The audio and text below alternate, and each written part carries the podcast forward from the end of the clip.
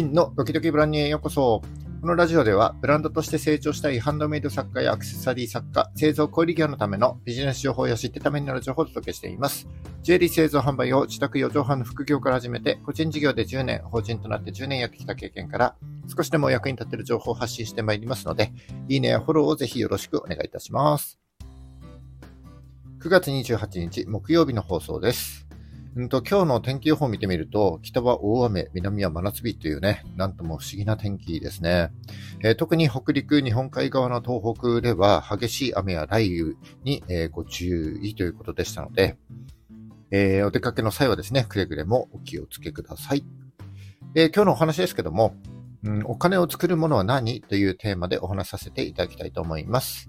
え例えば、うんと、商品の価格を設定する際に、え自分の時給をもとに計算される方も多いと思うんですけども、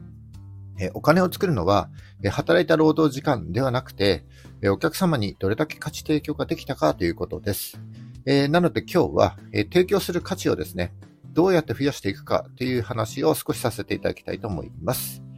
えー、自分の時間給を基準にされている方にとってはですね、180度、えー、考え方が変わると思いますので、ぜひ最後までお付き合いいただければ幸いでございます。それではどうぞよろしくお願いします。はい、えっ、ー、と、今日はお金を作るものは何というテーマで、提供する価値の増やし方について少しお話しさせていただきたいと思います。んどこかに勤めているわけじゃなくて、えー、個人事業だったり、副業として仕事をされている方はですね、えー、お金を作るのは自分が働いた労働時間ではなくて、えー、お客様に対してどれだけ価値提供ができたかということになります。え仮にですね、この時間を基準として計算するのであれば、1000円分の価値、つまり、え1000円分の商品ですね。これを1時間の中で、1個提供できれば、1000円かける1個でえ、1000円のお金を得ることができます。でえ、1時間の中で10個提供できれば、1000円かける10個で1万円のお金を得ることができるということだけですね。だからお金を作るのは自分が働いた時間ではなくて提供する価値であって、その価値を増やせば増やすほど大きくなればなるほどお金がたくさん作れるということになりますね。ここからが今日の本題になりますけども、えこの提供する価値を増やすために、え私たちが注力すべきことは何だ？ということになるんですけども、それは、え2つになると思います。えその2つとは、提供する価値の数を増やす、提供する価値の単価を上げるの2つですね。えー、提供する価値の数を増やすためにはですね、製造小売業の場合、まあ、たくさん作ってたくさん販売すればいいということになります。だから短時間でどれだけ多くの製品が作れるか、そしてどれだけ販売できるかということになるわけですけども、残念ながら私たちが活動できる時間っていうのは限られています。1日は24時間。これは人間みんな平等で、うんと、この放送を聞いているリスナーの皆さんも、総理大臣も、ハリウッドの俳優もですね、みんな同じわけです。でこの24時間のうち、睡眠時間を仮に6時間として、夜寝る前と朝起きてからの活動時間、朝ごはんを食べたり、え髪を整えたり、寝る前にお風呂入ったり、えー、テレビを見たりという睡眠の前後の時間を各2時間ずつとして、えー、睡眠時間6時間と合わせると合計10時間、えー、24時間から差し引くと残り14時間となるわけですね。で、この14時間の中でどれだけ多くの価値提供ができるかということになっていくわけです。またですね、自分一人で動ける活動の量は限られてきます。えー、体調が悪い時もあるし、モチベーションが保てずになんかやる気が出ない時だってあると思います。かといって、誰か人を雇ってしまうとですね、えー、給料っていう固定費が発生してしまいますので、えー、その固定費を確実に確保できなければ、商売として成り立たなくなってしまうわけです。じゃあどうすれば、提供する価値の数を増やしていけるのかというと、外注の活用、それからシステム化によって活動の量を増やしましょうということが、えー、今日お伝えしたかった内容になります。まず外注の活用ですけども、製造の外注化が実現できれば、その分ですね、より良い価値提供のアイデアを考えるのに時間をかけられますし、えー、製造の外注もですね、1から10まで全部外注しなくても、え、部分的な、例えば組み立てだったり、え、仕上げだけとか、そういった分業にして、部分的に外注することだってできるわけです。え、販売の面についても、例えば、インスタの投稿だったり、SNS の投稿など、えー、集客に必要な部分もですね、えー、ここならとかランサーズなんかをチェックすれば、えー、クラウドワーカーがたくさんいますし、もっと楽なのは、もう広告をかけてしまうことで自動で集客できるようになります。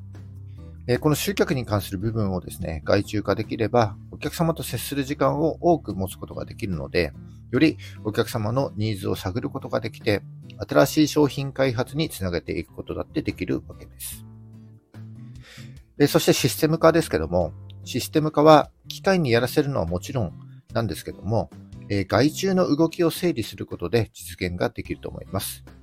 え、最も単純なのは、こう一連の流れを、例えば、え、ネットから注文が入ったらお客様にメールして、え、外注先に発注をかけて、仕上がってきたら検品して、え、梱包して、え、発送して、お客様に発送の連絡をして、アフターフォローを行うといった一連の流れをですね、ま、誰でもできるようにルーチン化することじゃないかなというふうに思います。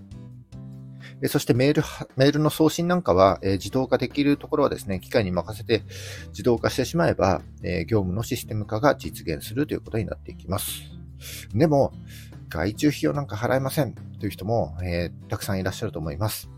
だから、えー、商品やサービスの単価を上げていきましょうということが、えー、二つ目にお伝えしたい、え提供する価値の単価を上げるということになります。えー、提供する価値の単価を上げる、えー、提供する価値の数を増やす。この2つはですね、掛け算の関係にあります。えー、1時間の中で10個提供できる、えー、価値の単価がですね、えー、1000円から1100円、100円だけ上がったとしても、えー、1万円が1000円、1万1000円になるし、仮に、えー、1000円のままであっても、提供できる価値の数がですね、10個から20個に増やすことができれば、1万円が2万円になるわけです。1日のうちで活動できる時間は限られていますので、この外注の活用、システム化によって、え提供する価値の単価を上げて、そして提供する価値の数を増やしていきましょう。以上今日は、えお金を作るのは働いた労働時間ではなくて、お客様にどれだけ価値提供ができるかというテーマで、えー、提供する価値の増やし方についてお話しさせていただきました。どこかに勤めてるわけじゃなくてですね、個人事業だったり、えー、副業として仕事をされている場合、お金を作るのは自分が働いた時間ではなくて、えお客様に対してどれだけ価値提供ができたかということになります。えー、限られた時間の中で提供する価値をどうやって増やしていくのかをまとめるとですね、提供する価値の数を増やす、提供する価値の単価を上げる、この2つの掛け算になります。そしてそのためには外注の活用、システム化を検討していきましょうということを今日はお伝えさせていただきました。えー、提供する価値の種類や、えー、価値を高める方法だったり、それから価格の設定方法なんかについてはですね、えー、僕のこの過去の放送で何度も話していますので、ぜひ過去の放送も合わせて聞いてみてください。えこの情報が皆様のお役に立てれば幸いでございます。はい、えっ、と、9月の28日木曜日ですね、えー、ようやく涼しくなったななんて思ったら今日は、えー、南の方は30度超えの真夏日になるということですので、皆様熱中症にはくれぐれもお気をつけください。それでは今日も頑張っていきましょう。バイバイ。